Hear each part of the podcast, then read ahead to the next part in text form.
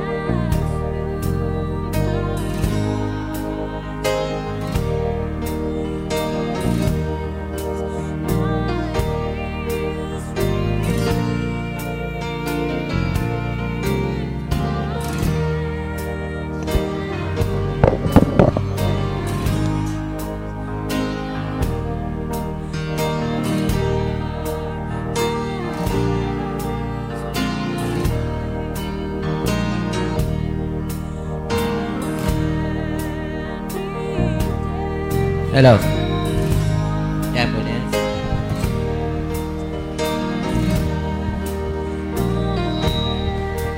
Hello? Pinaan mo. Konti lang.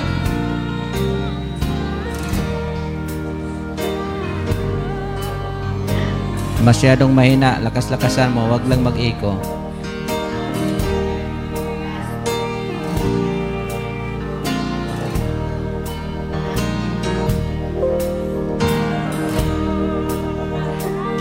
Okay, good morning sa ating lahat. Magandang umaga.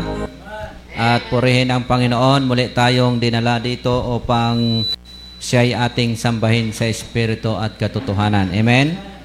Salamat din sa mga bisita natin. Mga first time visitors, second time visitor, at maraming time na mga bisita. Purihin ang Panginoon na kayo among nakasama sa mga oras na ito. At sa lahat naman nakikinig sa Best 105 FM, kayo po ay aming pinapasalamatan at pinapanalangin na maunawaan natin ang ating pong pagsamba ngayon. May matutunan tayo at higit sa lahat, tayo po ay ah, makapagbigay papuri sa Panginoon. Amen? So ngayon po mga kapatid, natapos na tayo sa aklat ng gawa. Papunta na po tayo sa aklat ng Roma. Ito po yung series o pasunod-sunod na pagbasa natin ng Biblia.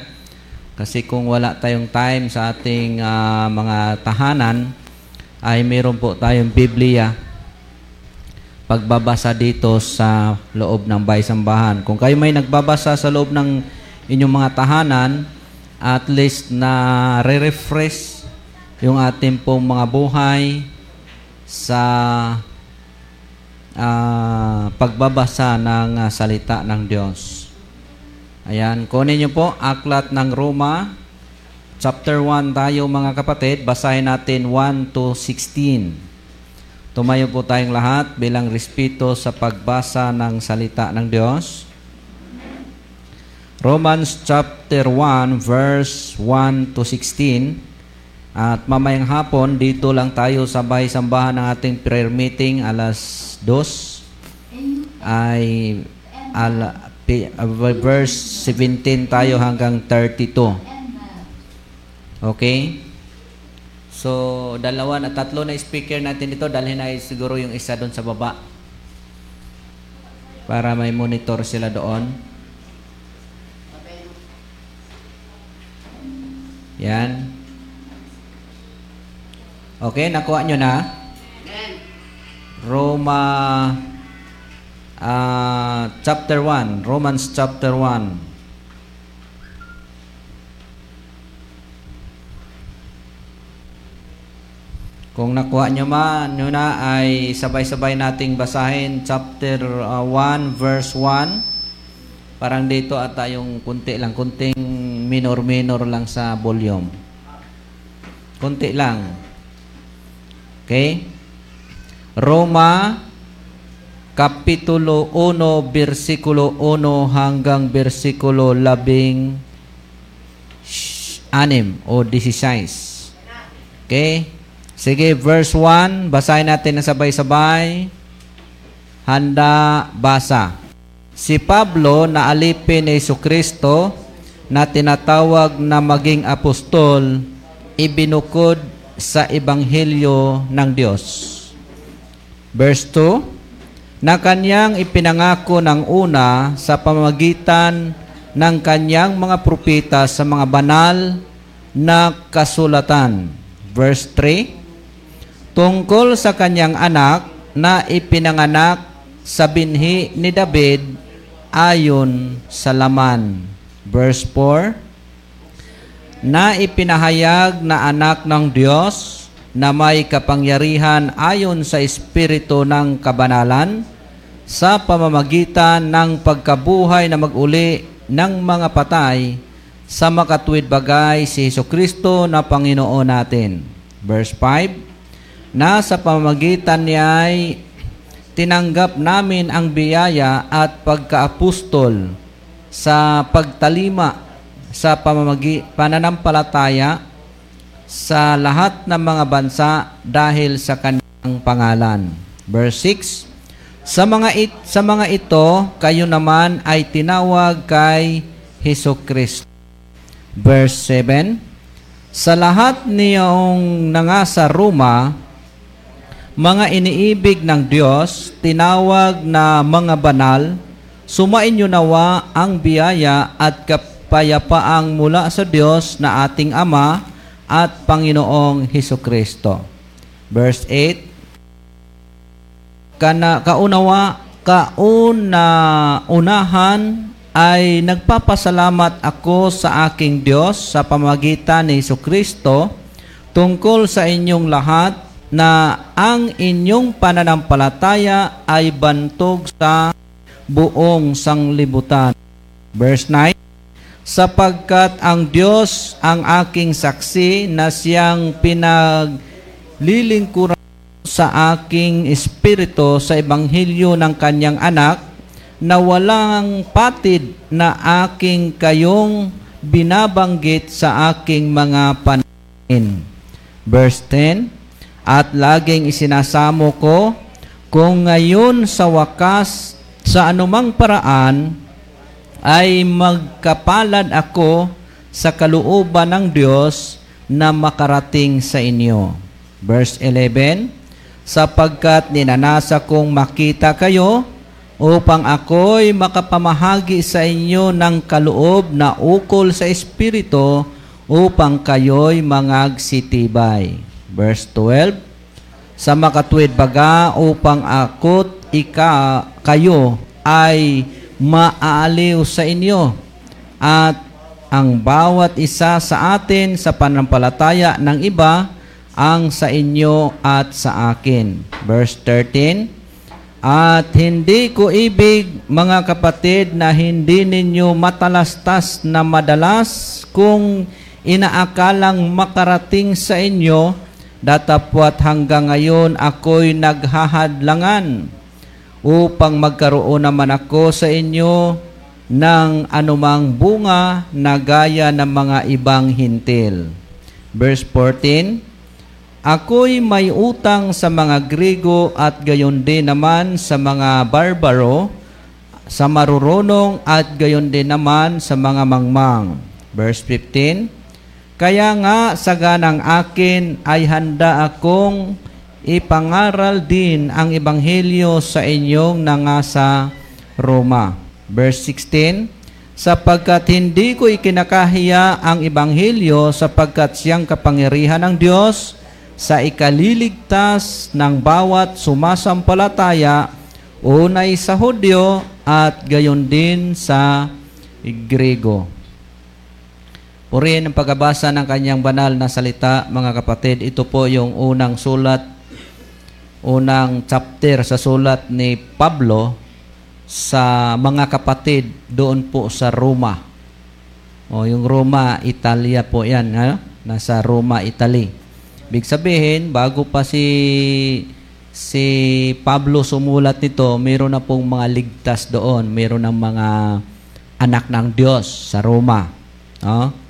Kaya sinulatan niya at nagnanais din si Apostol Pablo sa sulat niyang ito na makapunta. Kaya lang, nahahadlangan po siya, hindi siya nakarating.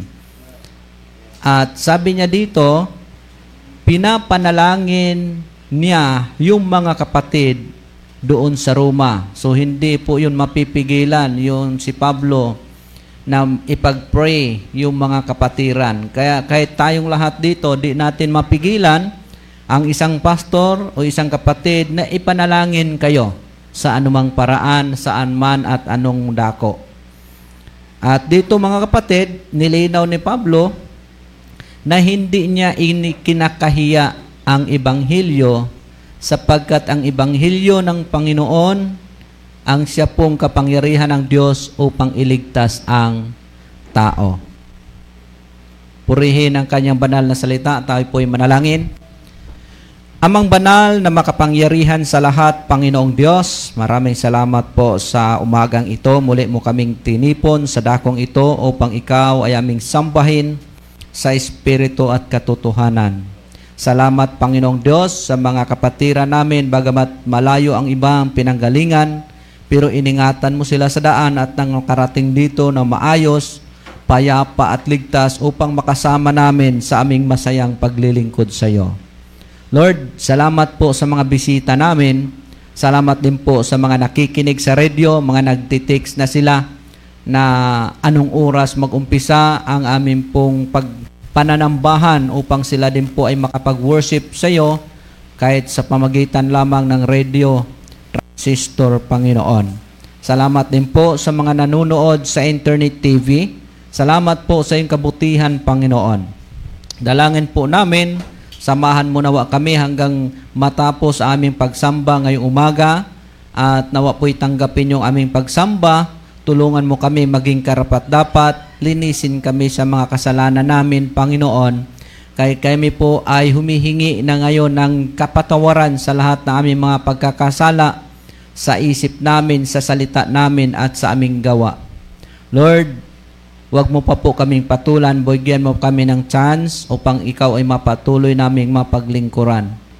Tulungan mo din po ang aming pong uh, pag-aawitan mamaya, ang aming pong pagbibigayan, pagdala namin ng tithes, at tulungan mo din po, Panginoon, ang aming pakikinig na yung banal na salita. Nawa po buksan yung aming puso at isipan upang anuman po mga payo mo at saway mo sa amin ay magaan naming tanggapin at higit sa lahat maipamuhay namin ito, magiging gabay namin habang kami nagpatuloy sa paglalakbay sa napakagulong sanlibutang ito at nag-aantay sa muli mong pagbalik upang kami ay kunin mo at dalhin dyan sa langit upang manirahan dyan kasama ka habang panahon, Panginoon. Salamat po sa iyong presensya ngayong umaga, Panginoong Pang Heso Kristo, na alam namin ikaw kasama namin sapagkat sinabi mo sa iyong banal na salita, dalawa at tatlo magkatipon naroon ka sa aming kalagitnaan. Kaya kami po ay na nagpapasalamat ng napakarami. At dalangin po namin ang iba pong mga Christians, iba po mga Baptist churches, even uh, missionary Baptist churches na nagdaos ng mga pagsamba ngayon, please tulungan mo din sila na maging karapat dapat sa kanilang paglilingkod sa iyo. Lalo na sa mga kapasturan, tulungan mo po mga pastors na gamitin mo lang po sila sa lugar kung saan mo sila tinawag, mightily Panginoon. At nawa, yung mga hindi pa nakatiyak ng kaligtasan, ay magkaroon nawa sila Panginoon upang makasama dyan sa langit.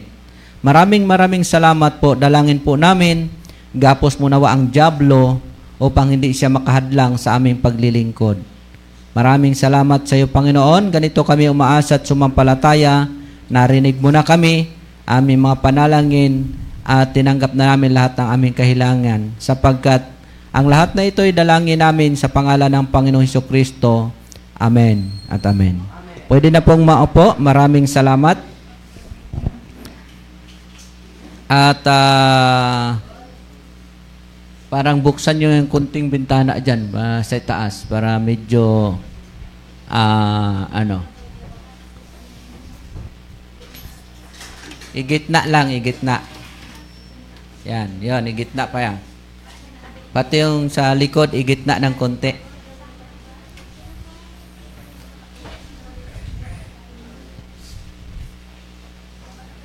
Okay na?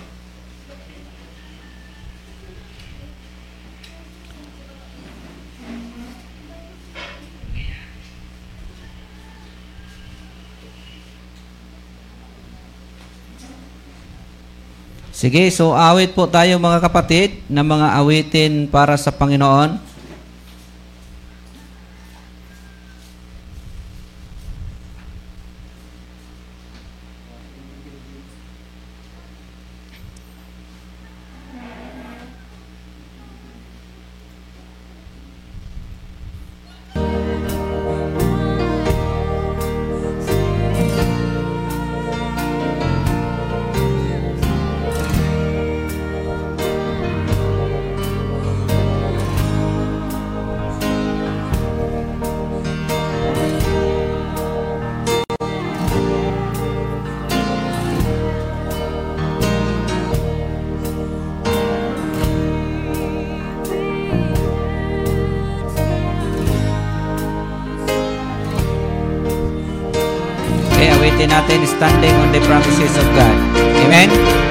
Tayong lahat mga kapatid. Lalo dyan kayo sa baba. Standing on the promises of Christ my King. Through eternal ages let His praises ring. Lord, we in the highest I will shout and sing. Standing on the promises of God. Amen. Close now. Standing, standing, standing on the promises of God, my Savior. Standing, standing, I'm standing on the promises of God. Next verse. Standing on the promises that cannot fail. When the holy storms of doubt are fair assail. By the living word of God I shall prevail, standing on the promises of God. Close again. Amen. Standing, standing on the promises of God, my Savior. Standing, standing. I'm standing on the promises of God. Next verse. Standing on the promises I cannot fall Listening every moment to the Spirit's call. Resting in my Savior as my all in all. Standing on the promises of God. Last chorus. Standing, standing. Standing on the promises of God My Savior. Standing standing. I'm standing on the promises of God. Amen. Salamat sa Diyos at uh, tayuan natin mga kapatid ang mga pangako ng Diyos. Amen. Sapagkat siya na nangako siya po ay tapat at hindi lang tapat, mayroong pang kakayanan na tuparin ang kanyang mga pangako. Amen. So Panghawakan natin yan mga kapatid sapagat ang Diyos ay hindi siya sinungaling. Amen? Amen. Hindi siya gaya ng tao. San ayaw man magsinungaling, nahuhulog pa rin. Amen? Amen? So, ang Diyos iba siya. Hindi siya gaya sa atin. Kaya panghawakan natin yung mga, mga salita. Another awit natin mga kapatid. There shall be showers of blessing. Amen? Umuulan ang uh, biyaya Minsan sa ating ginagamit ang city ball. Verse 1. There shall be showers of blessing. This is the promise of love. Amen. There shall be seasons refreshing, sent from the Savior above. Showers of blessing, showers of blessing we need. Drops round us are falling, but for the showers we play. There shall be showers of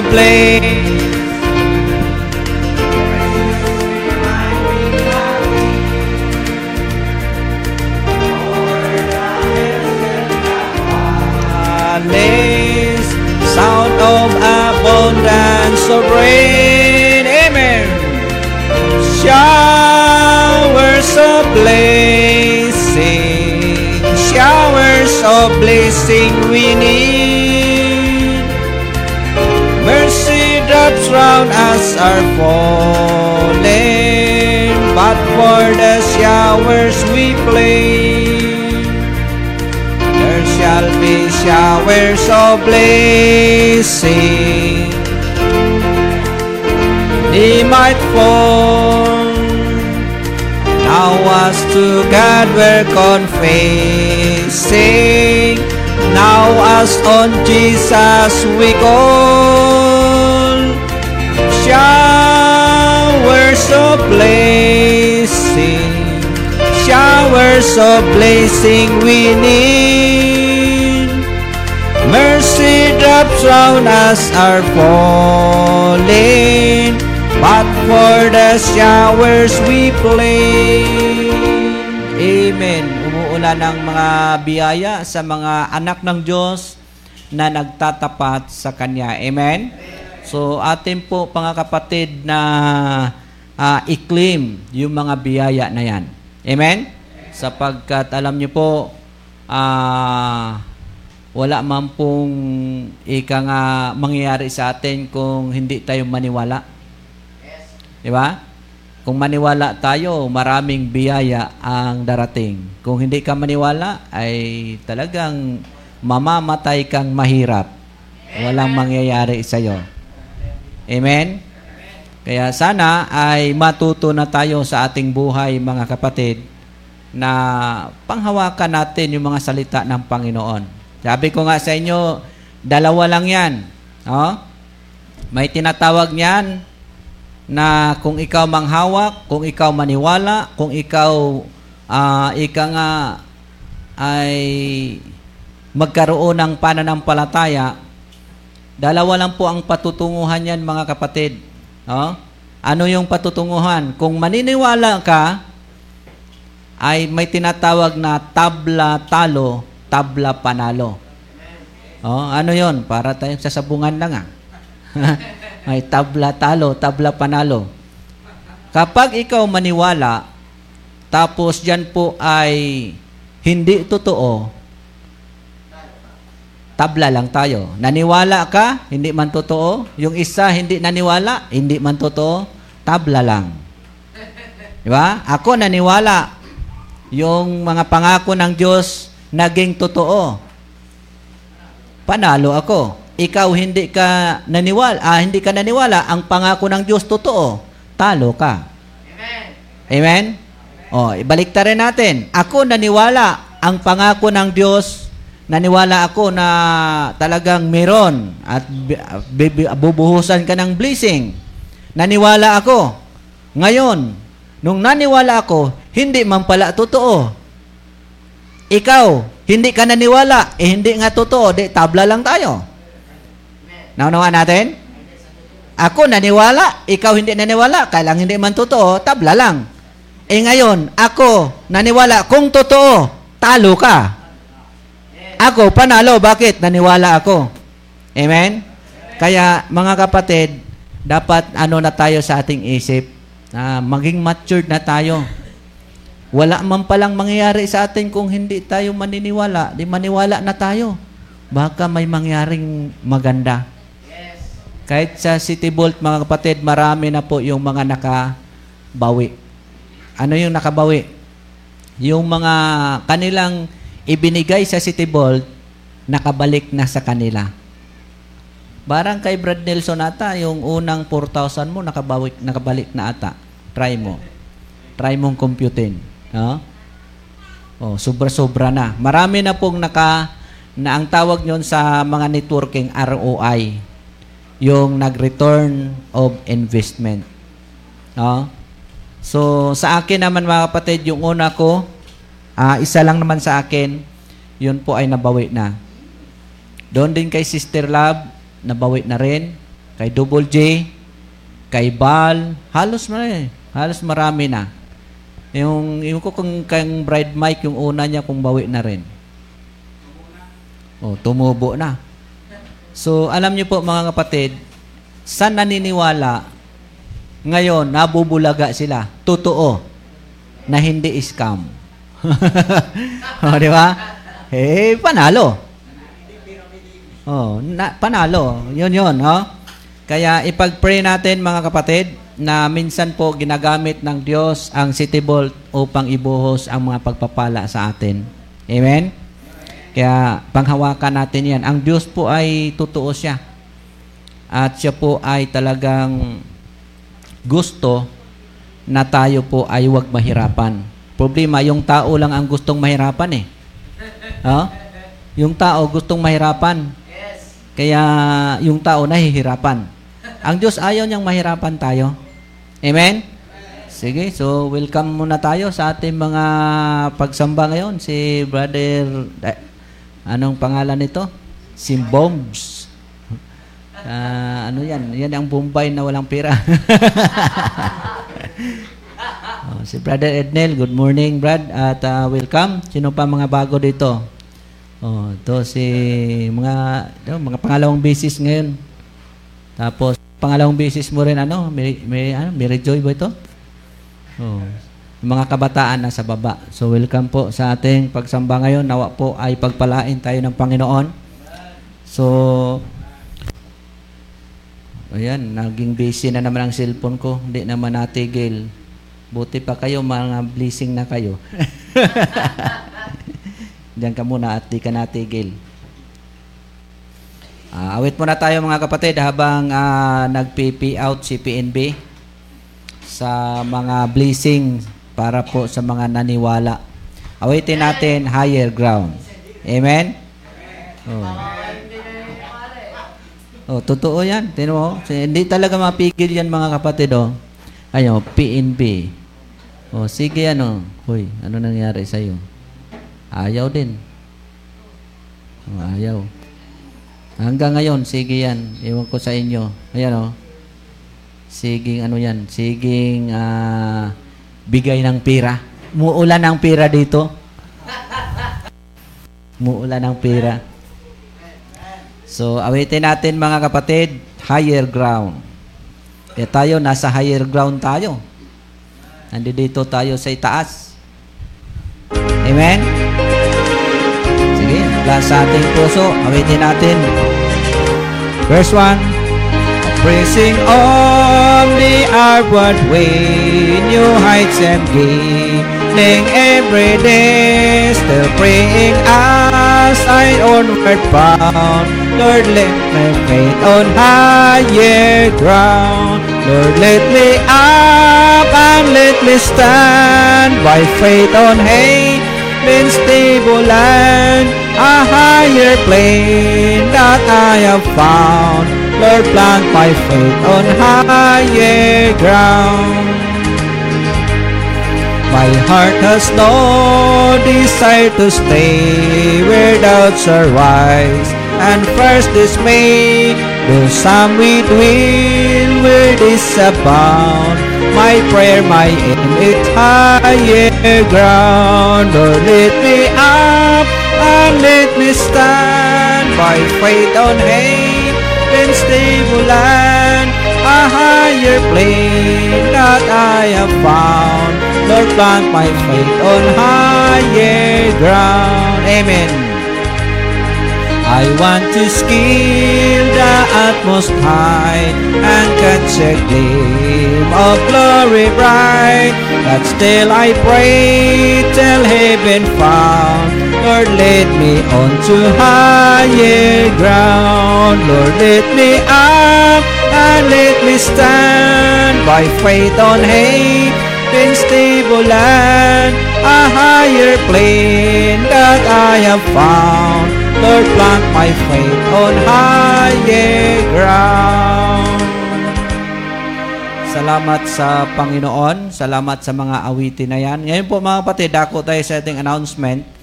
Uh, mamayang hapon, dito lang po tayo ating prayer meeting sa loob ng bahay sambahan. Yung mga gustong maki-prayer meeting, uh, alas dos tayo mag-umpisa dito. At yung iba naman, uh, malayo pa, may gagawin pa, pwede na rin kayong umuwi. Pag-pray namin kayo. No? Pero sa inyong tahanan, sana po ay mag-pray kayo, ipag-pray nyo din kami. Alam nyo po, sinabi ng Bible, napakalaki ang magagawa ng panalangin ng taong matuwid. Sino yung taong matuwid? May matuwid bang tao ngayon? Walang taong matuwid. Kailang ginawa tayong matuwid ng Diyos sa pamagitan ng ating pananampalataya. Naging anak tayo ng Panginoon, yung lahat ng ating kamalian nakakirop na sa Kanya. Amen? Kanya na. Siya na bahala sa lahat ng ating mga pagkakamali. O, nakakiruop na doon kay Jesus Christ. Kaya yung kasalanan natin nakaraan, bayad na. Yung kasalanan natin ngayon, bayad na. At yung magagawa pa lang nating kasalanan na hindi natin alam, iiwas man tayo, minsan nahuhulog pa rin. Maga, bayad na rin yun ng Panginoon. So, ipakita lang natin sa Panginoon na talagang pag nahulog tayo sa pagkakamali, ay humingi tayo ng tawad sa Diyos. At humingi tayo ng dagdag lakas upang wag nang magkamali uli. Amen? Wag naman yung lagi na lang mali. Oh? Mga babaeng nabuntisan, sunod sunod taon nabuntisan na naman ng iba, sunod taon nabuntisan, bakit lagi kang nabubuntisan? Nagkakamali eh. Oh, naka-anim ng anak, nabuntisan pa rin. Kakamali pa rin. Parang sinasadya mo na atay na. hindi hindi na yun mali ah. Oh, normal man yung nagkakamali tayo, pero wag naman yung lagi-lagi na lang. Kasi sinasadya mo na yon. Amen? Sige, so ipag-pray natin ang ating mga buhay, mga kapatid. Then another announcement, patuloy niyo ipag-pray yung ating radio station. Kasi uh, kailangan po natin na makipagtulungan sa Panginoon sa pamagitan po ng radio, maibahagi natin ang kanyang ebanghelyo. Amen? So, ipag-pray ninyo kasi kahapon may pumunta rito, taga-uwas. Sabi niya, kasi paalis kami, uh, ay antayin ako dahil nakikinig ako sa Radio Bis FM 24 oras. Matindi. Taga-uwas. O anong gagawin mo dito? Ba't ka pupunta? Mag-invest ako. o, di ba? Eh, di kumita ako. Oh, naka-commission man si Kuya Sir Sir. Oh, di ba? So, yan po ang minsan nakikita natin na nagagawa din po. Hindi lang sa pag-share ng gospel, kundi sa biyaya. Amen? So, ipag-pray ninyo at yung city patuloy pag-pray yung mga nasa biyahe, sila Brad Bal sa Sambuanga. Then, by ngayong week na to, pupunta man kami doon para hatiran sila ng stocks. Kaya iikot din kami siguro Dipulog, Dumaguete pa ikot ng Negros Iloilo pa Batangas uli.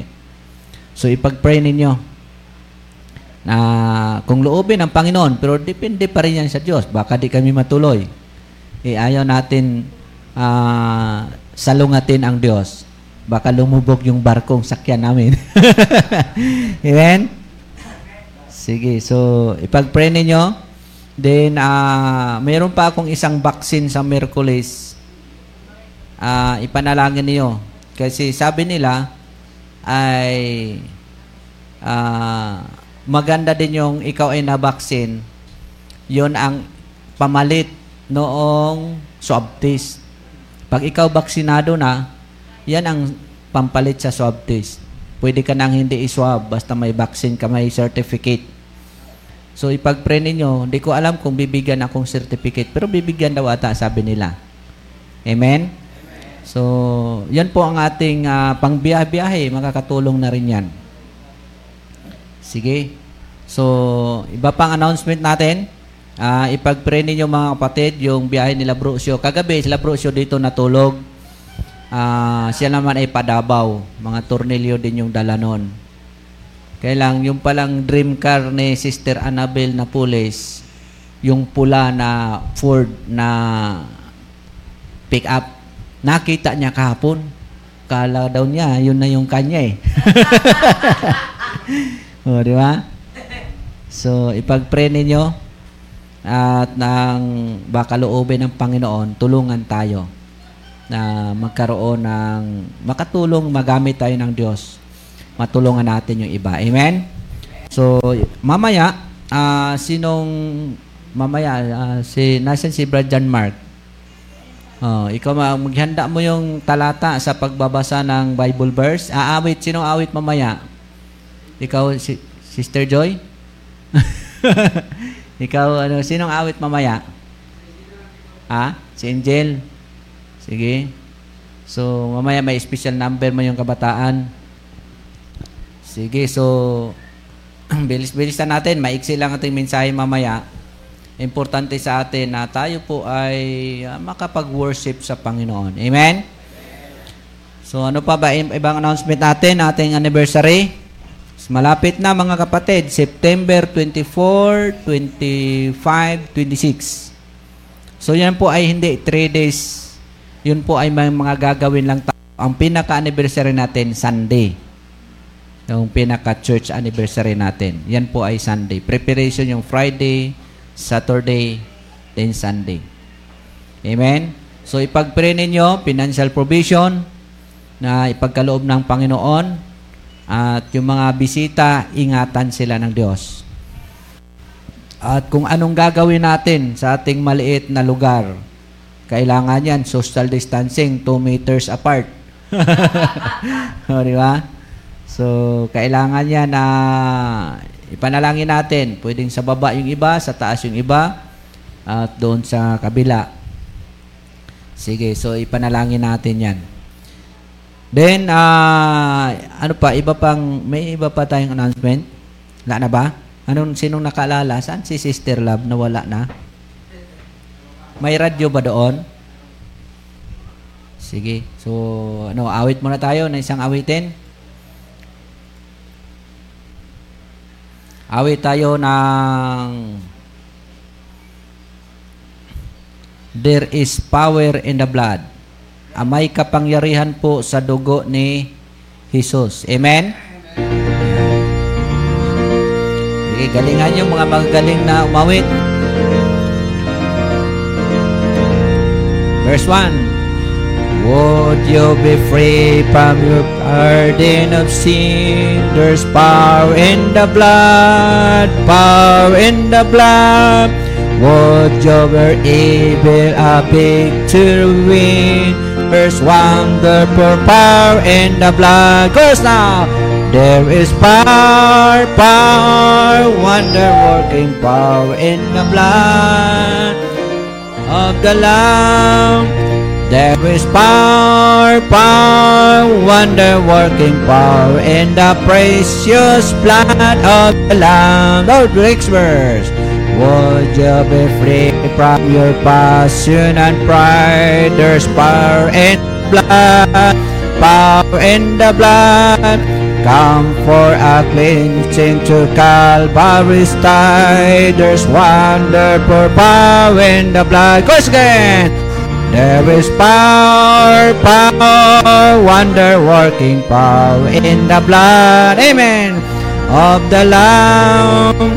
There is power, power, wonder working power in the precious blood of the Lamb. Third bird. Whiter than snow, there's power in the blood, power in the blood.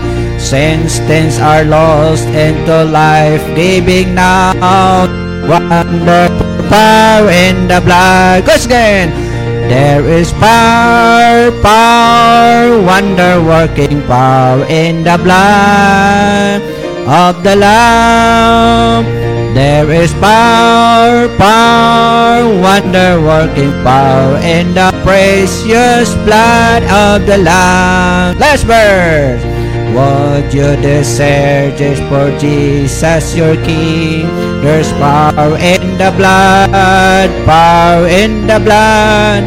Would you live daily His praises to sing?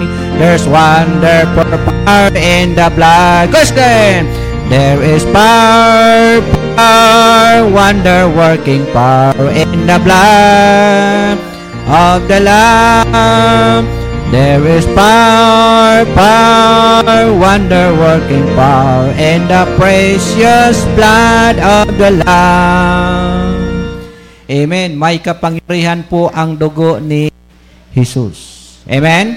Yung kanyang ah, dugo na nabuhos doon sa cross ng Kalbaryo ay siya pong ah, may power na ang tao po ay magkaroon ng kaligtasan. Kaya tayo po naligtas dahil po sa kapangyarihan ng dugo ni Kristo. Amen? Sige, so ngayon po mga kapatid, ay dadako tayo sa ating pong giving. So basahin natin yung mga talata na nagpapatunay na ang pagbibigay hindi natin ginagawa dahil ito po ay kailangan. No? Hindi ginagawa natin ito dahil ito po ay utos ng Panginoon. Amen? Hindi po kailangan ng Diyos yung inyong mga pira dahil ang Diyos po ay mayaman.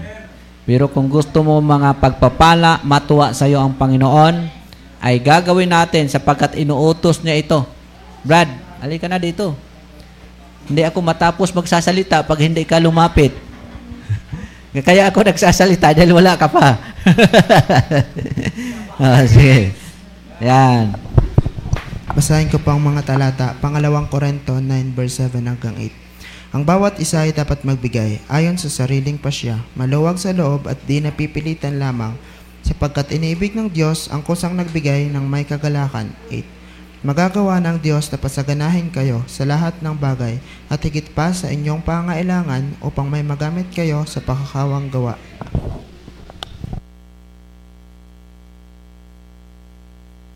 Kapatid, ang Diyos na nag-utos na dalhin natin yung tithes at magbigay tayo ng mga offering, love offering, na dapat masaya ang ating puso. Inutos niya yun, dapat masaya kang magbibigay.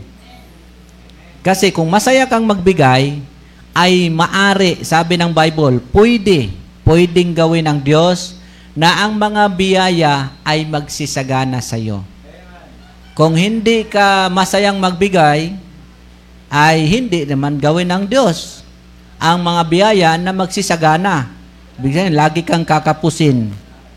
Di ba? Nagbigay ka na rin lang, dapat lubusin mo na, maging masaya ka na. Kaya huwag ka mabigay ng labag sa iyong kalooban.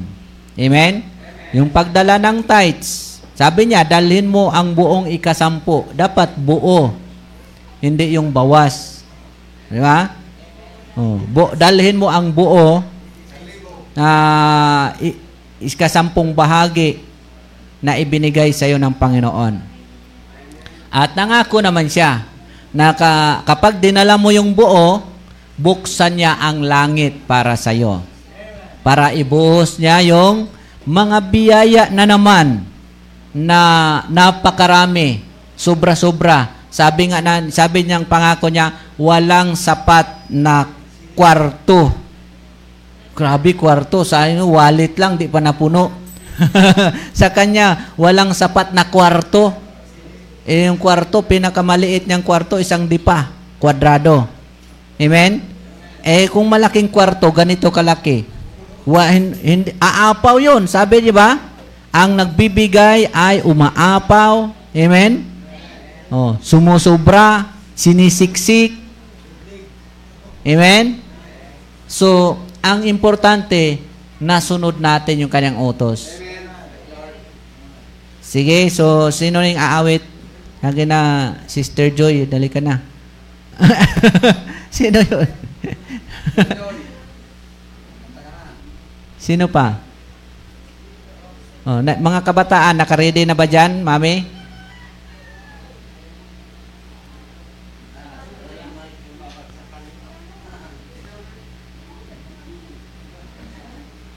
Oh, sino nang aawit natin? Ah, si Baba na lang. Halika dito, Brother John Mark. Ikaw aawit sa Panginoon. Hindi pa sila nakaredy eh. Yan. O mga susunod yan, yung mga kabataan, yung special number, yung mga kabataan. Maghanda na kayo. Sige, habang nagbibigay tayo mga kapatid, ay aawit si Brother John Mark sa Panginoon. Amen? So, ah, dapat sikapin natin na maging masaya tayo sa pagbibigay sa Diyos para tayo po ay maging karapat dapat.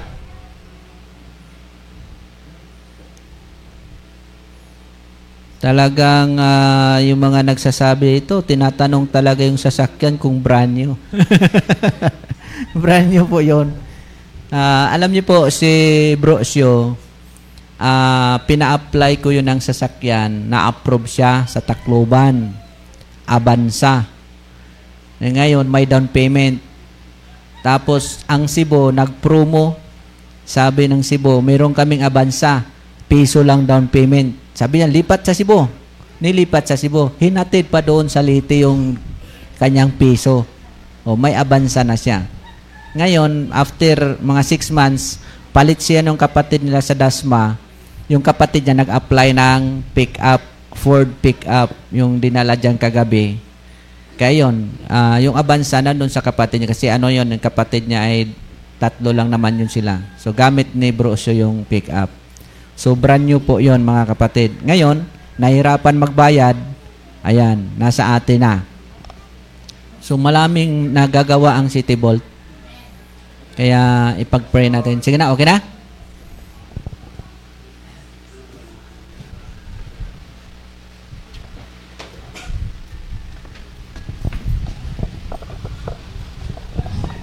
Aawit po ako sa Panginoon.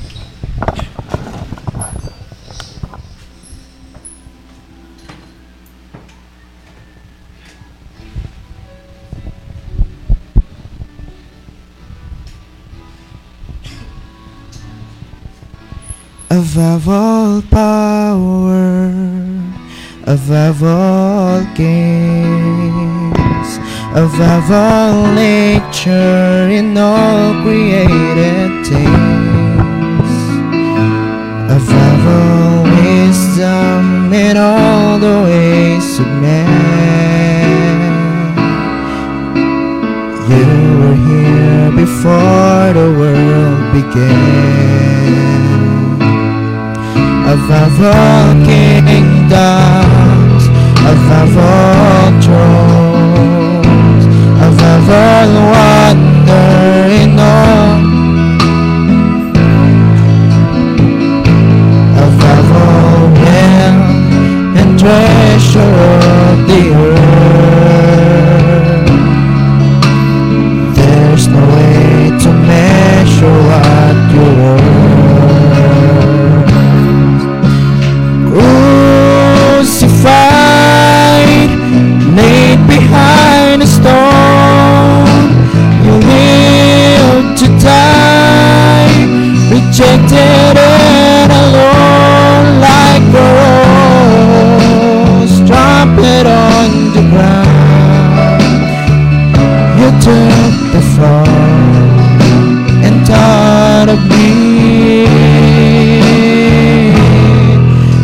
Of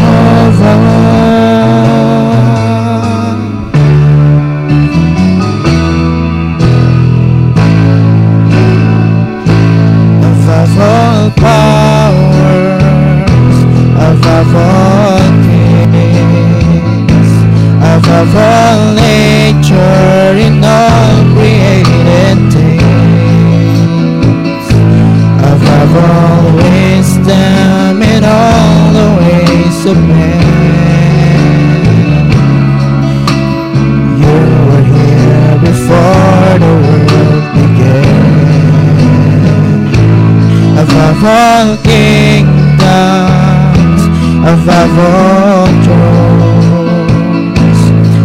a.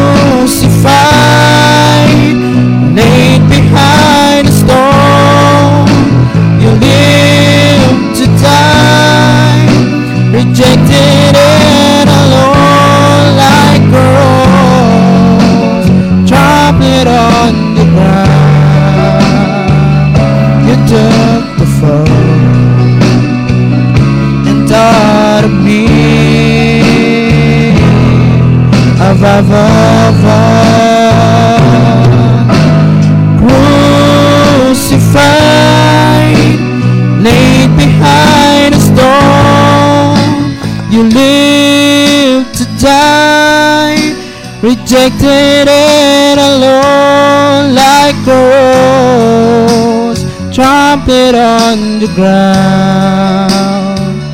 You took the fall and taught of me of a like a rose trampled on the ground. You took fall and taught of me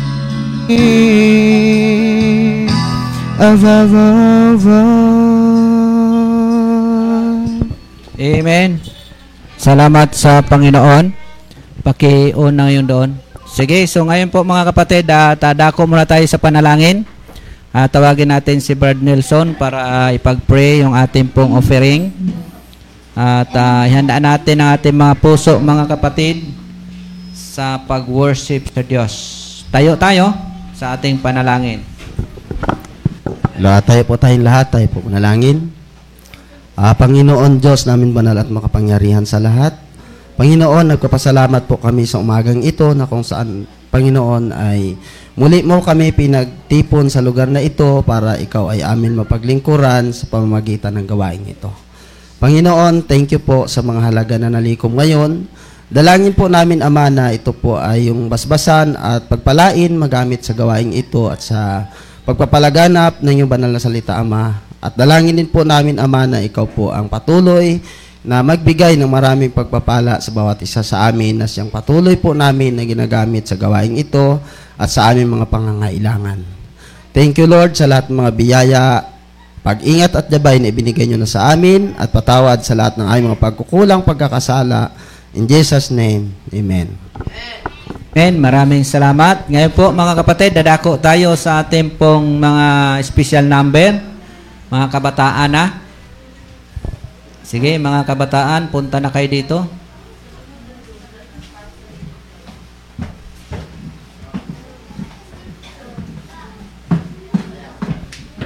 Nag-mic ba sila? Siya sa unahan. O, yung mic nyo, o. Sinong hahawak ng mic?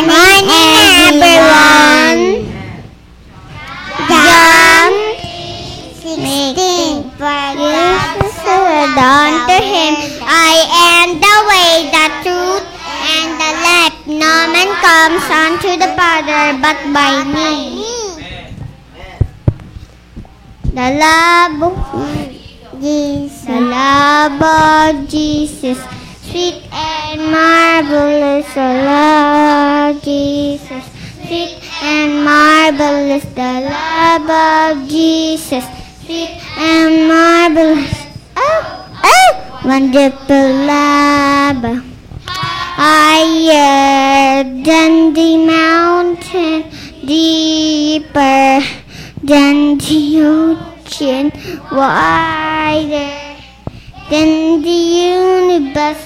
Whoa, oh, wonderful love. Bow.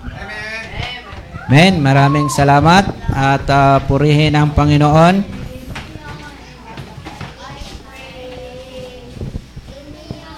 Salamat sa mga kabataan na naghandog ng ah, special number.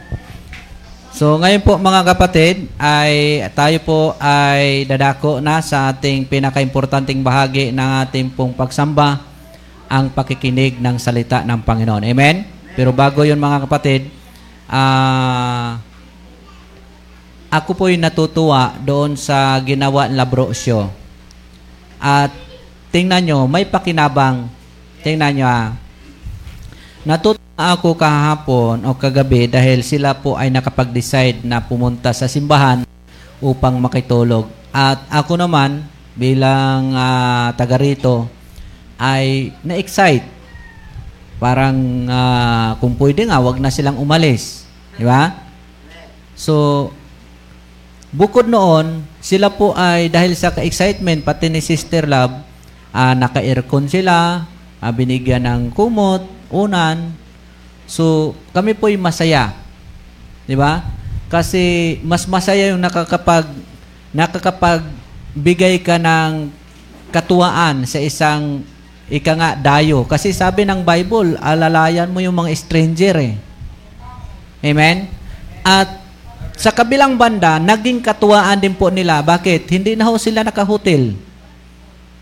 Napansin yon? Bilang pagkampi sa City Vault, hindi na ho sila naghuhotel. So, kayo kung nasa biyahe kayo, bakit hindi kayo gagawa ng paraan na makahanap kayong baptist? Dati ako, ganyan ginagawa ko eh. Kaya ko nga nakilala sila Bishop Ruel, sila Bilyigas, sila Katapang, o bakit sila Pastor Chris, nakilala ko sila dahil pumupunta ako doon at nakikitulog ako. Walang gasto sa hotel. Pero kung wala kang malasakit sa City Vault, abay, mag-hotel ka talaga. Eh, yung kasapa pa natin, mag-hotel tayo pero di tayo mag-hotel. Hati-hatiin natin yung bayad sa hotel. Oh, yung mga ganyan, abusado yung ganun. Tapos, alam nyo po, kapag pangatlong, ka, na ba, natutuwa, nagkaroon ng chance yung pastor o simbahan na pag-anuhan mo, ah, kumbaga maki, maki, chance nila na mapaglingkuran ang stranger. Nasa Bible yan. Tapos ngayon, ikaw din, chance mo, hindi ka nakagastos. Nakalibre ka pa sa kain. Eh, kung kayo nasa biyahe, kayo mga nagbibiyahe, may allowance kayo kada kain. Eh, nailibre yung agahan niyo o hapon. Baka makaabot pa kayo ng libre. Sa inyo na yung libre. Tapos, chance yun ng mga pastor o lingkod ng Diyos na makapagsilbihan kayo. At ikatlo, mabagian nyo sila ng patungkol sa City Vault. Hindi man yun nila alam. At pag yun nalaman nila, excite yun. Ikwento nyo magtatayo tayo ng simbahan, kikita ka, wala kawin, ang biyaya ng Diyos bubuhos sa'yo. Iwan ko lang, baka hindi pa kayo makalayo, mag-text sa inyo. So, pang, ah, pang limang biyaya, makaka-commission ka. Simpleng paraan lang. Oh, pero lagi nating tandaan, hindi yung isang buwig na niyog, meron dang bugok talaga doon. May matulugan din kayong bugok. Sa akin natulugan, Mindanao, Visayas, Bicol, mabilang lang yung bugok. Sa Kalabanga, meron dyan, Baptist. Kinausap pa yung pastor ko, di man kami pinatulog. oh, kinausap niya yung pastor ko. May pastor ko si Pastor Tim. Oh, ito, kausapin mo, pastor ko. Oh, hindi man kami pinatulog. Sabi niya, meron dito kasi sa church namin, meron kaming rules dito. Bawal ang stranger. O may mga ganun, pero bilang lang po yan. Visayas, Mindanao at saka Bicol, kasi hanggang Manila, bilang lang po yun. Siguro sa dami nung aking nagpatulog sa akin, yung nagtawag nyo, nagtanggap para ikaw ay asikasuhin, sa dami nun, siguro wala pang sampo yung mga bugok. Pero hindi mo maiwasan na meron. Importante doon, pupunta ka para makabihagi ka nung City Vault. Naunawa natin? Sige. So at least yan ay share ko sa inyo. Kasi ako kagabi, tuwang-tuwa, pati si Mrs. Tuwang-tuwa siya na may bisita kami. Oh, tapos kwentuhan kami. Ah, yung pala, isang purpose kung bakit sila bukod na ma, bukod na makatipid sila, gusto nilang magtanong din sa City Vault. E ako may alam, sila walang alam. May alam sila, kailang hindi talaga ganon na kahit saang anggulo masasagot. Sila, may alam sila. Naunawaan natin? So sige, so at least mayroong dagdag tayong kaalaman. Ngayon po mga kapatid, dadako na tayo sa ating pag-aaral ng salita ng Panginoon. Kunin niyo po inyong mga Bible. At uh, mab- mabilis lang tayo mga kapatid. Sikapin natin na bago mag alas 11 matapos tayo.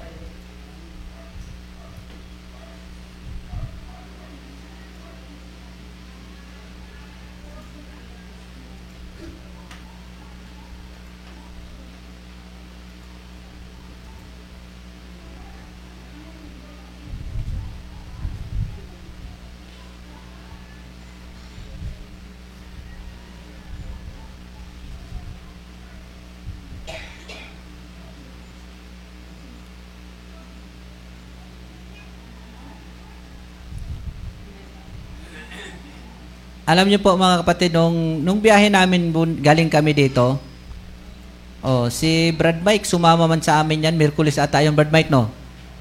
Oh, pagka galing dito, ang gastos ko, kain lang naman, papuntang Maynila, yung kain ko. Pagdating naman doon, nakikapi man ako doon, kina Pastor Ligo. Sabi niya, hapunan pa tayo. Eh, kung makikapi lang ako eh. O, di nakalibre akong hapunan plus kape. Oh, di ba? Oh. Tapos pag umaga, punta na ako doon sa opisina, dumating sila Brad Mike. O, nagda-drive na. Punta naman kami doon sa kina Pastor Gani. Nakikain muna kami. O, punta kami kina Pastor Gani, nakikain din.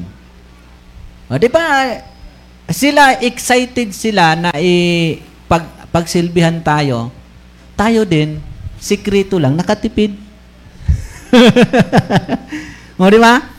Ang maganda doon na ibahagi natin yung blessing. Hindi pa talaga alam nung karamihan. Pwede lang yung mga nakikinig sa radyo. May ibahagi mo yung blessing sa kanila. Bahala na sila. At least, shinare mo yung blessing. Ngayon, pag naniwala sila, kikita ka man. Di ba? Oh, sabi ni Brad Mike, supikrito sa akin, mag-driver na lang ako sa iyo. So, ayos pala. Kain lang tayo ng kain. Kaya, oh, di ba? Okay, nakuha nyo na? John chapter 16 verse 32.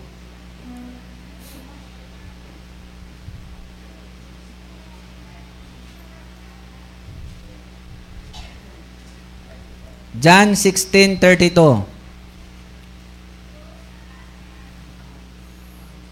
Pag pumupunta ako ng Maynila, mga kapatid, kunti na lang gastos ko kasi punta ako kana Pastor Ligo, kain, libre. Punta sa ibang mga pastor.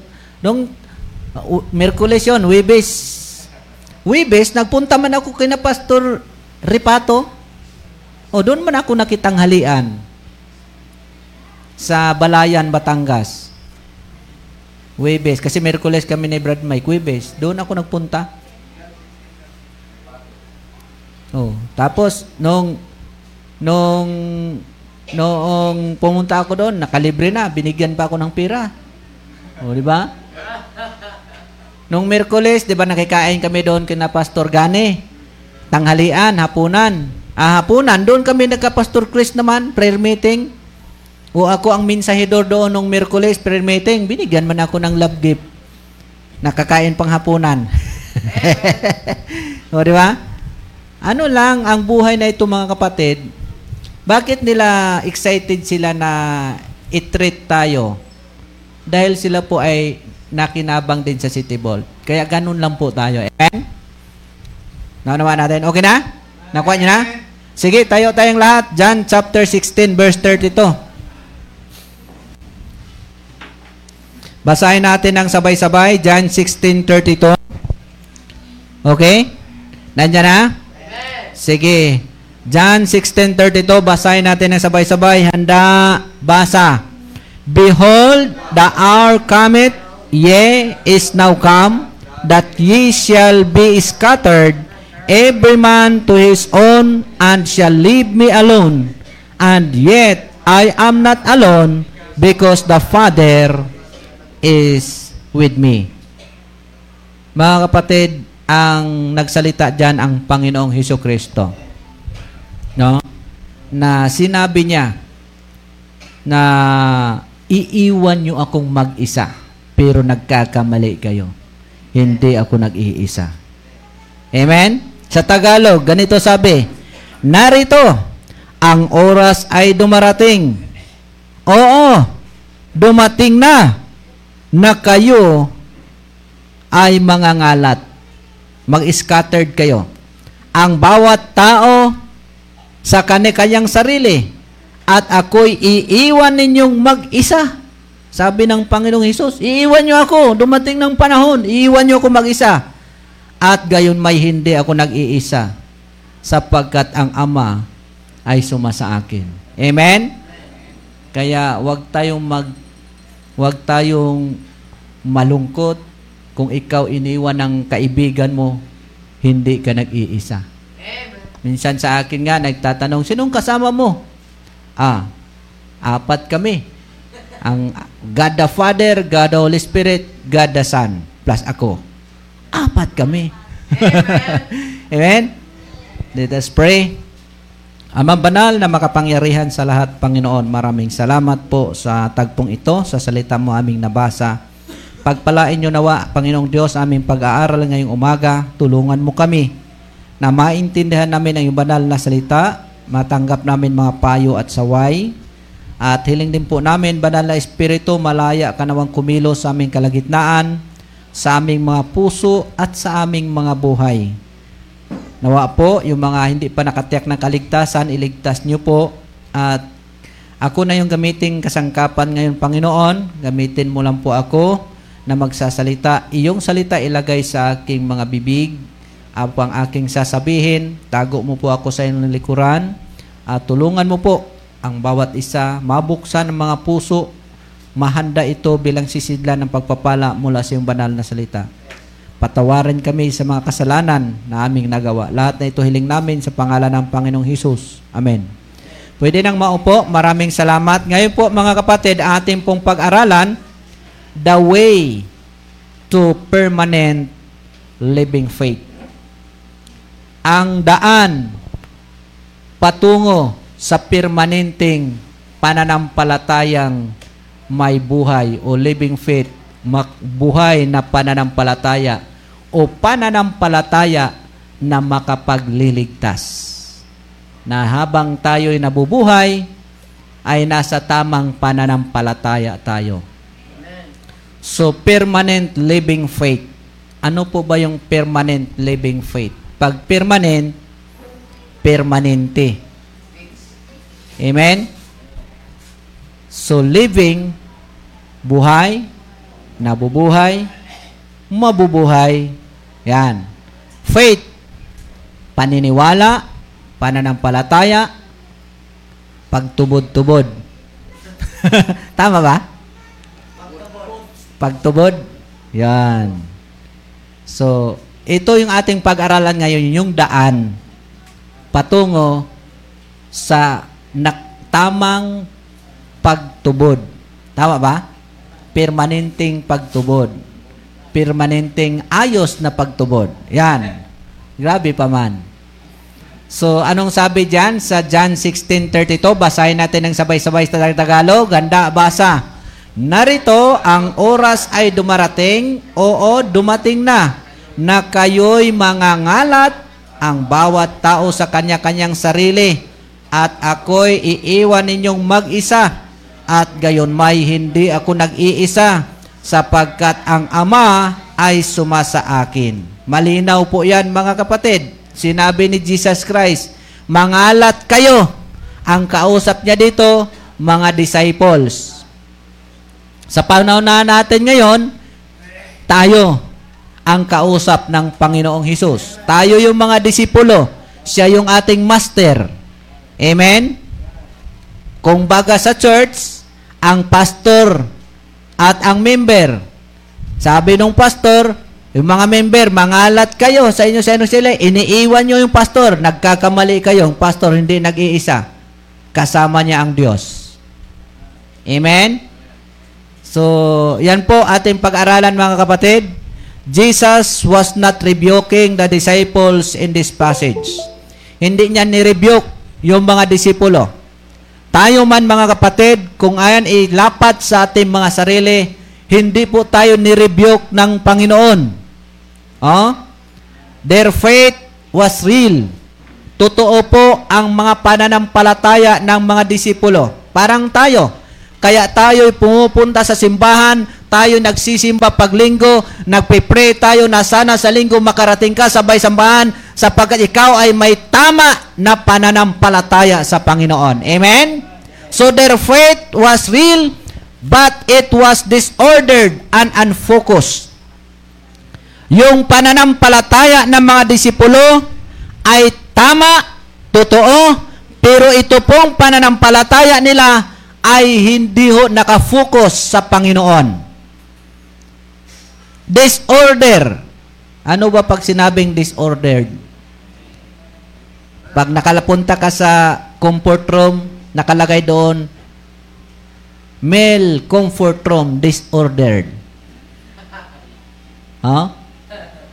Imbig siya, wala sa order. Amen? So, ang pananampalataya ng mga disipulo, wala sa order. Baka pastor hindi nag-order. huh? Wala sa focus. And was not at work in the important realities of life. Tayo baga, mga kapatid, meron man tayong tamang pananampalataya at ang meron nga tayong uh, pananampalatayang nakakapagliligtas kaya tayo na-save. Meron tayong tamang paniniwala sa Diyos. Amen? Na ang Diyos ay iisa lang, minaobra ng tatlo. Ang Diyos Ama, Diyos Anak, Diyos Espiritu. Sila ay hindi tatlo, sila ay iisa. Amen? Meron tayong pananampalatayang ganyan.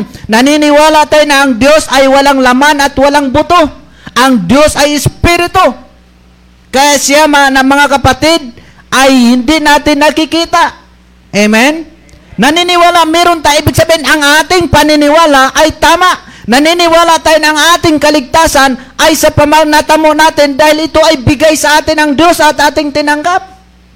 Amen? So tama po yun sapagkat ang tao ay naliligtas lamang sa pamagitan ng pananampalataya na si Kristo ay namatay, na ilibing at nabuhay muli. Amen. Pagdating ng tatlong araw. Amen? So tama yung ating pananampalataya. Tayo ay nasa Missionary Baptist Church na, na siya pong church na inilagay o itinatag ng Panginoong Hesus. Tama na tayo. Pero bakit po ating pinag-aralan ito? Sapagkat minsan yung tamang pananampalataya natin at totoo, hindi ho nakafocus. Napansin natin? Parang nagtatrabaho ka sa City Vault, hindi mo inaayos di ba? Na, okay na sana. Sumasahod ka na. May allowance ka pa pangkain. Nakakasakay ka. Naiikot mo yung, yung uh, lugar na hindi mo naabot. May trabaho ka. Matagal ka nag-pray na kailangan mo trabaho. May trabaho ka na. Di mo inayos. Hindi ka nakafocus. Ang trabaho mag, mag, magtitinda ng tornilyo, mag-aayos ng tornilyo para madalian magtinda. Ang ginagawa ko, nag, hindi ka nakapokus doon. Nagchat-chat ka doon sa iyong nagustuhan. Amen? Hindi ka nakapokus. Naunawaan natin? So ito po yung kaparihas na sitwasyon sa mga disipulo ng Panginoon. Meron sila, their faith was real, but it was disordered and unfocused. And was not at work. Hindi ho gumagawa, hindi ho na naayon sa importansya sa realidad ng buhay. Naunawa natin? Minsan baga kahit sa mga estudyante ganyan, nag-aaral na hindi nakafocus, nagbo-boyfriend, nag-girlfriend. O, di ba? Kaya ang resulta minsan di nakatapos. Sayang na sayang lang ang ginastos ni kuya at ni ate. Naunawa natin? Kaya kapag tayo mga kapatid, hindi ho nakafocus sa isang trabaho o isang misyon, ay hindi ho maganda nangyayari sa atin. Amen? Kaya dapat ayusin na natin ating buhay. Ipinaalam sa atin yun ng Panginoon ngayon para tayo po ay tumatag at lalong lumago sa pananampalatayang tama. So hindi ho ang mga apostoles dito, mga disipulo niya, hindi ho nakapokus sa importansya sa real- realidad ng buhay. The disciples were scattered to their own concerns. Ang ibig sabihin po mga kapatid, yung mga disipulo dito, nagkakawatak-watak sila. Hindi ibig sabihin nag, nawala sila sa grupo. Nandun sila sa grupo. Kailang yung isipan nila, yung focus nila, wala doon sa grupo. Amen? Parang sa simbahan. Simbahan na ganyan eh. Nandun sa simbahan, member sa church, pero ang isip, paano kaya ako makaisa dito? Paano kaya ako makahiram kay Ednel na hindi ko babayaran? Tatakasan ko siya. Ganon. Nandun siya. Ganon din, the disciples were scattered to their own concerns. Sa mga concerns sa buhay, doon sila nagkakawatak-watak. Hindi sa grupo, nandun sila sa grupo. Kaya yung mga naisin nila, wala sa Panginoon. Oh, the disciples were scattered to their own concerns and they had interest apart from Jesus Christ. Meron sila mga interest bukod sa Panginoong Hesus. Si Kristo sabi niya, nagkawatak-watak na kayo. Basa kasi ni Jesus Christ yung puso eh. Nandito nga kayo, kailan kayo nagwatak-watak na. Amen? Yan. So, meron po silang mga ibang agenda. Parang dito sa church, meron pong ibang agenda. Parang nasa City Vault, merong ibang agenda.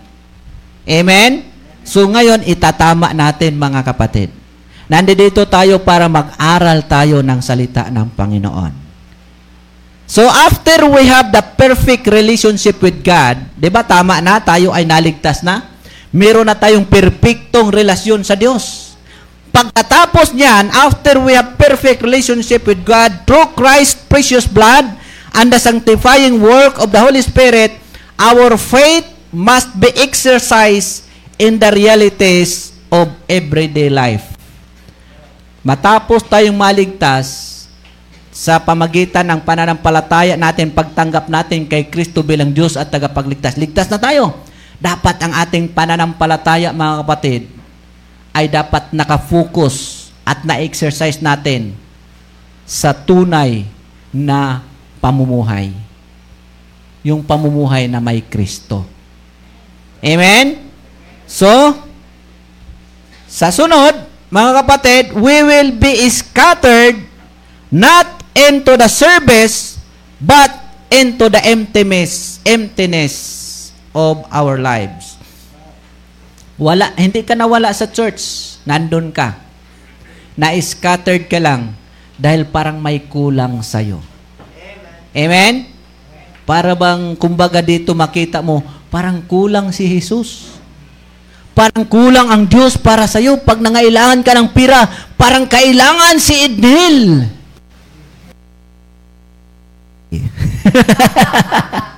Amen? Yo, ibig sabihin, na we will be scattered not into the service but into the emptiness of our lives. Where will we see ruin and barrenness to know the separation to God's blessing means. So katulad ng sanggol na inaawat sa nanay. Napansin nyo, kapag ang, ang nanay nagpapadede o kaya ang na, maliit pa, kapag yung bata na yan, inilayo mo sa nanay niya, iiyak at iiyak ka, hindi ma, hindi ho maintindihan kung anong gagawin. Ganon tayo. Ganon yung, yung bata na yun, kung pansinin natin, parang kulang na kulang pag wala yung nanay niya. Parang hindi niya maintindihan. Di ba? Naalala niyo yung bata pa? Ako naalala ko, parang kulang talaga. Na parang hindi mo maintindihan, parang pag wala kang, wala kang magulang, wala kang tatay, walang nanay, parang kulang. Kaya pag namatay ang nanay or tatay, umiiyak ng todo at doon nagsisisi. Naunawaan natin? Kaya bibili na ng mamahaling bulaklak.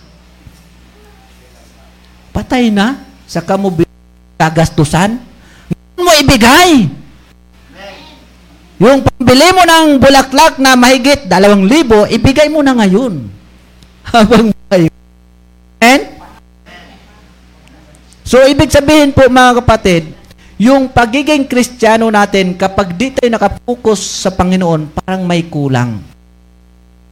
Parang, parang gusto mo, parang may gusto ka, parang magulang pag, panganak pag inihiwalay sa magulang, parang gusto niyang may magulang. Naunawaan natin? So, ang tanong, prepare na ba tayo sa ganyang pagkakataon? Na nasa tamang pananampalataya ka, nasa tamang church ka, pero parang may kulang pa. Nakahanda ka na ba sa mga ganyang pangyayari? Are we prepared for this, mga kapatid? It is certainly not of our own choosing, but God engineers our circumstances to take us there. Until we have been through that experience, our faith is sustained only by feelings and by material blessings. Kapag tayo hindi nakafocus sa Panginoon, nandun pa rin tayo. Pero ang ating pananampalataya dahil pupunta ako sa simbahan dahil parang gusto ko. Parang gano'n na. Pupunta ako sa simbahan dahil baka makahiram ako doon ni Brad Ednel o kaya mabigyan man ako mamaya ng love gift o kaya, ah, di ba? Makita ko man lang yung aking magandang crush. Yung aking gwapong matipunong parang si pastor. di ba? Wala na, hindi na nakapokus. Po, hindi na, ang isip niya, wala, punta ako doon dahil sisimba ako sa Diyos. Wala na. Nandun na lang siya sa kanyang feelings. Amen? Pupunta ako doon, parang gusto kong magsimba. But once we get there, no matter where God may place us, kapag tayo ay nasa tama na, nasa maayos ng sitwasyon sa ating buhay, kapag tayo nakapokus na, kahit saan ka dalhin ng Diyos, saan ka ilagay, oh, no matter where God may place us or what inner emptiness we experience, we can praise God that all is well. Kapag maayos ng ating pananampalataya, mga kapatid. Kaya ano sabi ng Panginoon Isos? We, ye shall be scattered, every man to his own, and shall leave me alone. Ang tanong, have we been scattered and have we left Jesus alone?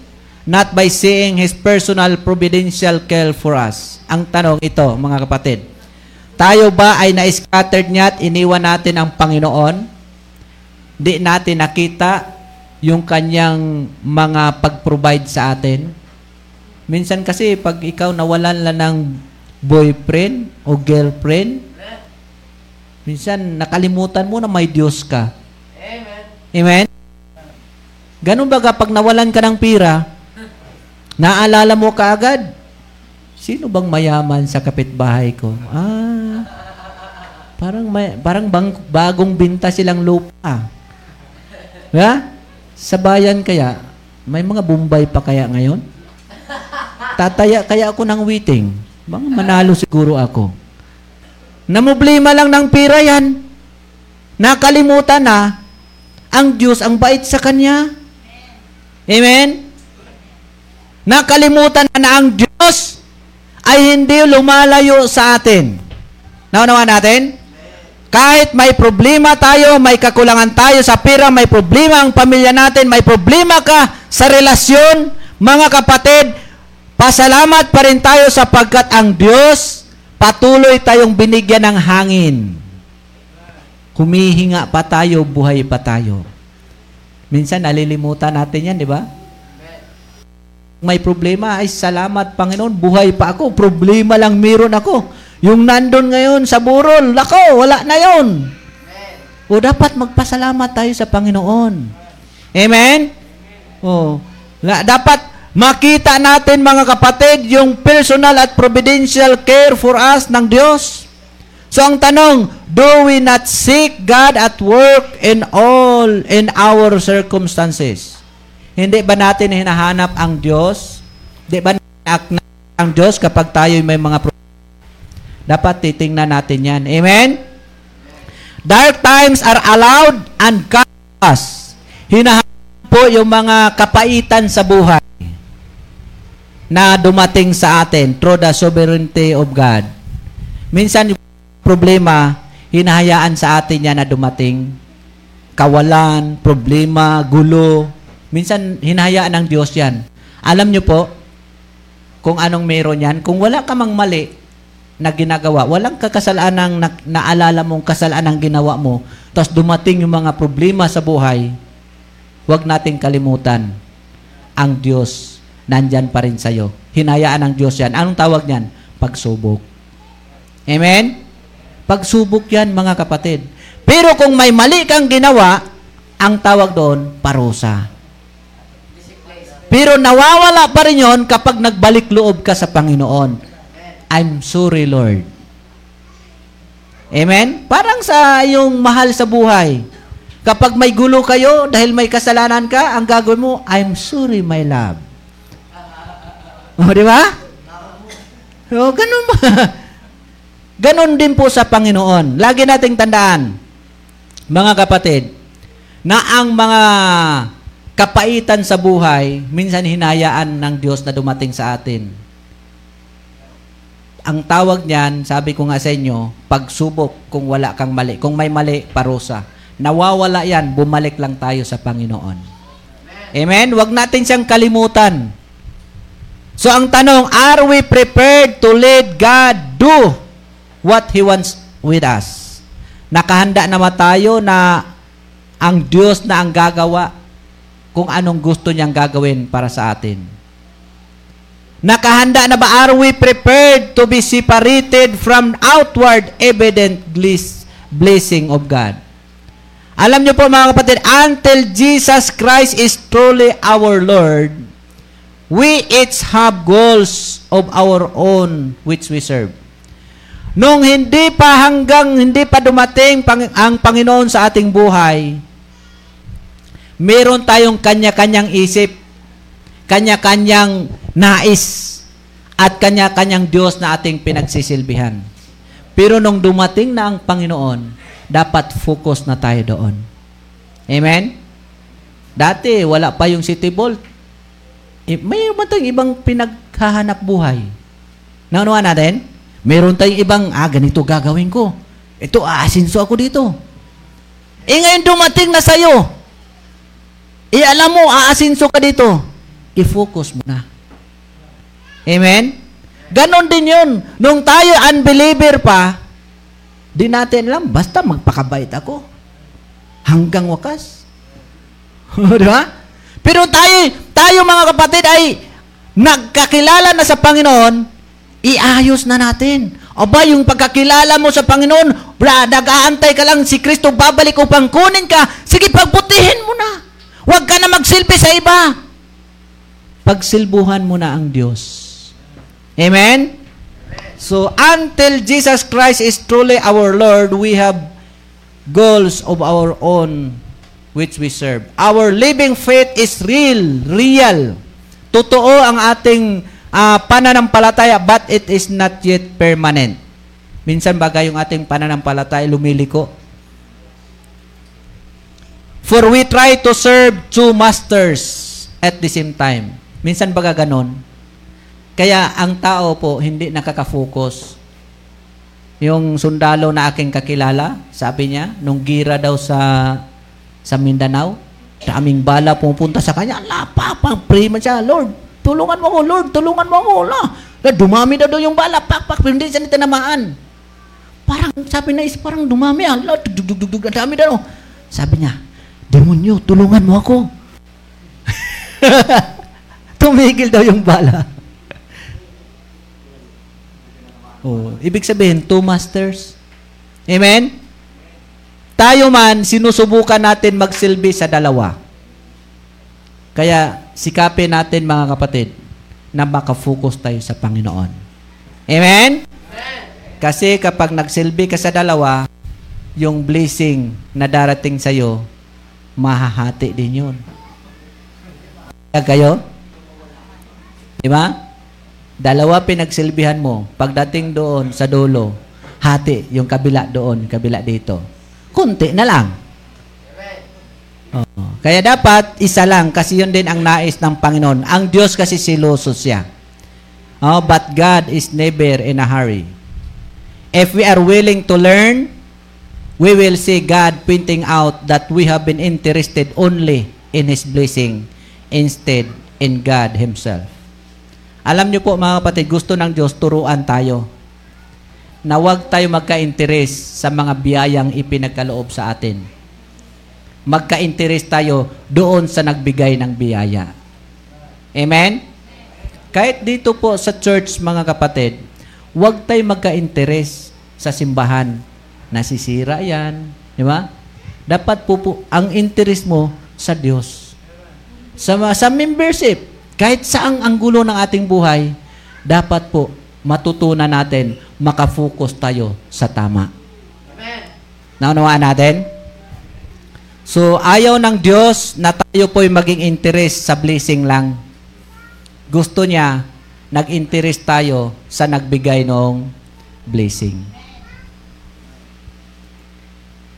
To enjoy the blessings and ignore the blessing is to practice idolatry. Ang tawag nito mga kapatid, halimbawa, nag enjoy tayo sa mga blessing. Pero yung nagbigay ng blessing, ang Diyos, ini-ignore mo. Na-enjoy mo yung pira. Nakakalimutan yung nagbigay. Ang tawag nyon, yun po ang iyong Diyos-Diyosan.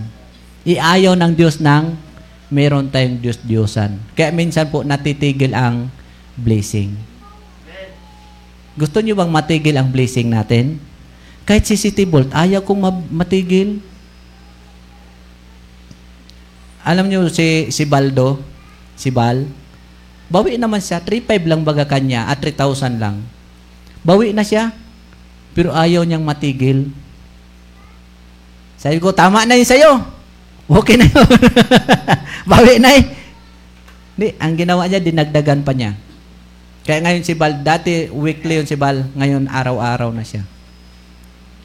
Kahit ako mga kapatid, uh, ayaw kong matigil. Kaya nga napansin nyo, meron bagang mga na-late, ang yung monthly, karamihan na-late doon. Yung monthly, sa City Vault na-late. Bakit? Pinag-aaralan siya, pinag- pinag-uusapan, pinag-aaralan, pinagplanuhan. Ano ang gagawin? Ito ba'y gawin na weekly or twice a month? O ituloy pa rin? Hindi pa siya na-finalize. Pero yung iba ay nangungulit na talaga, talagang wala pa sa amin ah. O, di ba? Kaya, yung mga galit na galit na, ginawa pa rin sa kanila monthly. Pero hindi pa man tayo paos. Bakit? From 1 to 31 pa. Ano nga tayo? 11. So, parang ang magiging final pa rin yan ay i-monthly pa rin sila. Pero at pero ang punto natin dito, parang ayaw nilang matigil ang blessing. Naunawa natin? So tayo din, para hindi po matigil yung blessing natin, mag-focus tayo sa Panginoon. I-enjoy natin yung Diyos natin pinaglilingkuran habang binibigay niya sa atin ng mga biyaya. Ang Diyos mapagbiyaya siya eh. Itama lang natin ating puso. Amen? So, to enjoy the blessings ignore the blesser, yung nagbigay, is to practice idolatry. God wants us to be interested only in God Himself, not in His blessing. Gusto ng Diyos, interesado tayo sa Diyos. Hindi po sa blessing na Kanyang ibinigay sa atin. So, kung ganyan po mga kapatid ang mangyari sa atin, uulan po ng biyaya sa ating buhay. Amen? Sabi nga ng Psalms, chap, uh, Psalms 42 verse 1, basahin natin, la, la, last verse na lang ito. Psalms 42 verse 1, handa, basa, kung paanong humihingal ang usa sa pagkauhaw sa tubig ng mga batis, gayon man humihingal ang aking kaluluwa sa pagkasabik sa Diyos. Ibig sabihin, tayo dapat ayusin natin itong buhay, masasabik tayo sa Diyos. Kung nasasabik man tayo sa mga blessings na tinatanggap natin araw-araw, mga material na bagay, mas kasasabikan natin ang Panginoon. At kapag ganyan po ang linya ng ating buhay, yung buhay natin mapaayos. Sigurado po yan magiging maayos. Kung ma-enjoy mo lang yung blessing at hindi mo na-enjoy yung pagsiserve sa Panginoon, lalayo din sa iyo ang Diyos. Yung blessing, nandyan yan. Pag naubos yan, paano na? Naunawa natin? Parang sa sweldo mo. Ah, enjoy na enjoy ka sa sweldo. Yan, nagtatrabaho ka, talagang na, kumikita ka. Namimili ka ngayon. Nakalimutan mo na magpasalamat. Panginoon, salamat ha Pinatrabaho mo ako, nagkasweldo ako. Nakalimutan mo. Eh kung lalayo naman sa iyong Diyos, wala kang wala kang ano ha, wala kang pasalamat, anong tawag niyan? Nakalimutan mo ako agad, ngayon ka. Oh. Wala kang utang na loob, ngayon ka. O ikaw na-enjoy, paano pag naubos na yon? Saan ka na ngayon? Luluhod ka na uli. Eh, Nagmatigas na rin ang Panginoon. Minsan ang Diyos ganyan baga. Alam niyo nangyari kay, kay Paraon? Binigyan siya maraming chance. Tapos pag binigay na sa kanya, di man siya natupad sa usapan. Hanggang sa dumating ang time, pinatigas na ng Diyos yung puso niya. Manhid na. Amen? E dito si Haring David, oh, sabi niya, kung humihingal ang usa sa pagkauhaw sa tubig sa batis, mas humihingal ang aking kaluluwa sa pagkasabik sa Diyos. Tama? Amen? Dapat ganyan ang gawin natin. Last verse. Basahin natin. 23 verse 1. Handa basa. The Lord is my shepherd. I shall not want. Sabi ni Haring David, ang Diyos kontento na ako. Wala na akong hahanapin pa. Pag nangailangan ako ng pera, sa Diyos ako lalapit at hindi sa Bombay. May kakatok sa amin yan. May pinapabigay sa iyo si Brother Norle. Ito oh. Ay, salamat. Alam niyo yung ganon? Kapag sa Diyos ka, ang Diyos gagamit, kahit demonyo, gamitin niya. Ipagkaloob lang sa iyo ang kailangan mo. Huwag kang, huwag ka muna sa iba. Naunawaan natin? Uh, baguhin na natin ating kaisipan. Uh, nan, yamang nandito tayo sa church, nasa tamang panampalataya, maayos ng buhay natin. Sabi ko nga kagabi doon sa apat kong kausap, sabi ko, yung pagtitinda nyo ng tornilyo ngayon, sigurado ako, hindi kayo yayaman dyan. Di ba tama? Di ba, di ba Danny Boy? Yung pagtit, pag, pagtitinda mong tornilyo sa City Vault, di ka man yayaman dyan. Naunawa natin? Hindi ka yayaman dyan. Yayaman ka ngayon sa blessing na kabaitan ng Diyos. Ginawa kang member sa City Vault. Kaya magtitinda ka ngayon, i-enjoy mo yung pagtitinda mo habang naglilingkod ka sa Diyos. Mabulaga ka in two years. Milyonaryo ka na. Sa totoo lang. Oh. Naalala nyo si Bal, nag-usap ata kayo? Tinda-tinda lang tayo ngayon. Pag two years, milyonaryo na tayo. Totoo yan eh. Amen? Naalawaan niyo si Brother Ruel? Ayusin natin pagtitinda. Kasi, two years lang. Wala nang two years. 20 months na lang. Kasi nakaapat na tayo. So, enjoy natin habang nakafocus tayo sa Panginoon. Kapag tayo'y lumayo sa Diyos, mga kapatid, sigurado yan, lalayo din. Isang click lang yan, patay na ang city vault. Payag kayo? Alam niyo po mga kapatid, nandito na tayo sa tama. Itama na natin. Sabi nga, yamang nasa tama na tayo, pagbutihin na natin. Tumayo tayong lahat tayo po'y manalangin. Lord God, salamat po sa iyong salita na aming napag-aralan. Salamat sa palaala na dapat naming mahalin ka kaysa mga blessings na ipinagkaloob mo sa amin. Although natutuwa kami, Panginoon, sa mga biyaya, nai-enjoy namin, Panginoon, pero dapat pala mas i-enjoy ka namin na ikaw nagbibigay ng maraming blessings. Ang mga blessings, Panginoon, hindi po siya namumultiply kung wala ka. Bagkos ito po'y nauubos. Kaya naunawaan po namin, Panginoong Diyos, ang iyo pong mensahe ngayong umaga na dapat ikaw yung aming i-enjoy sapagkat hindi ka nauubusan ng biyayang ipagkaloob sa amin. Salamat sa trabaho, sa City Vault, sa investment, sa livelihood. Salamat, Panginoon. Pero itong mga bagay na ito ay wag naming gawing Panginoon bagkus ikaw talaga ang aming Diyos na dapat naming paglingkuran. Kung kami man ay mayroong kaisipan na kakaiba, Panginoon, Noong mga nakaraang panahon, nakaraang araw, patawarin niyo po kami. At tulungan niyo po ang bawat isa na maging matapat anumang larangan ng aming buhay. Nandito kami, gaya ng sinabi mo, Panginoon, kanina, na hindi mo nirebuke ang mga disipulo. Kaya kami nandito ngayon, hindi mo kami nirebuke, hindi mo kami inaway, Panginoon. Minsan nasasaktan lang kami dahil may mga mali kaming nagawa. Pero simula ngayon, itatama na namin ang aming buhay. Yamang ipinagkaloob mo na sa amin ang kalinawan ng pag-asinso na yung mga anak sapagkat ito naman ang sinabi mo sa amin, bibigyan mo kami ng buhay at kasaganaan.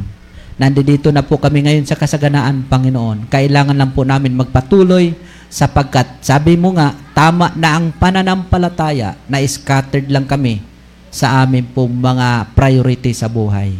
Salamat sa palaala na bibigyan mo kami ng prioridad. Mabigyan ka namin ng prioridad sa aming buhay. Salamat Panginoong Diyos sa mga kapatiran na narito na ngayon, yung mga natamaan Panginoon, nawa po ikaw po ang mag-comfort sa kanila. At wala po kaming nais, kundi mapaayos po ang aming buhay. Salamat Panginoong Diyos sa mga nakikinig sa radio, at salamat din po sa mga kabataan at salamat din po sa katagumpayan na aming pagsamba. Nawa po, tinanggap mong aming pagsamba ngayong umaga. Pagpalain mo po kami, Panginoong Diyos, sa nalabi mong oras na aming araw at sa darating na naman na isang linggo, Panginoon, simula ngayon hanggang sa Sabado. At nawa, Panginoong Diyos, sa Sunday, muli mo kaming ibalik upang muli ka naming sambahin sa Espiritu at katotohanan. Kung saan man po mga kapatiran namin nakakasamba ngayon, Panginoon, at sa darating na Sunday, ikaw na pong bahala sa kanila. Gamitin mo lang po mga pastors, Panginoon, na mga kasangkapan upang sila po ay maaliw din. Gaya na iyong pag-aliw sa amin ngayong umaga. Salamat ang napakarami. Nawa ikaw ang aming napapurihan at nawalahati. Lahat na ito hiling namin sa pangalan ng Panginoong Kristo. Amen at amen. Triple amen. Amen. Amen. Amen.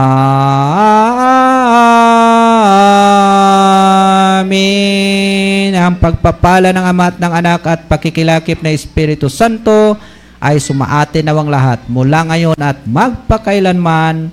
Amen at amen. Maraming salamat po. Tayo po'y natatapos na. At uh, ingat po kayo mamaya sa pag-uwi. Salamat din po sa mga nakikinig sa radio. Pagpalain kayo ng Panginoon.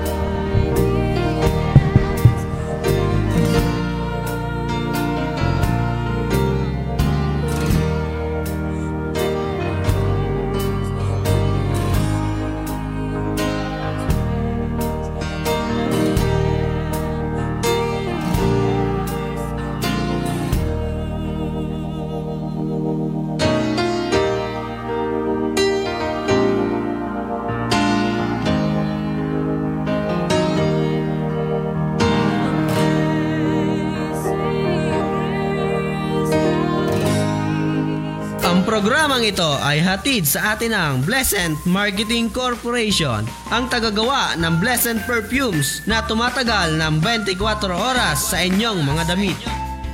Mabuting balita para sa mga nanay, estudyante at mga estambay na gustong kumita. Ang Blessed Marketing Corporation ay naghahanap ng mga sumusunod. Ahente, supervisor at branch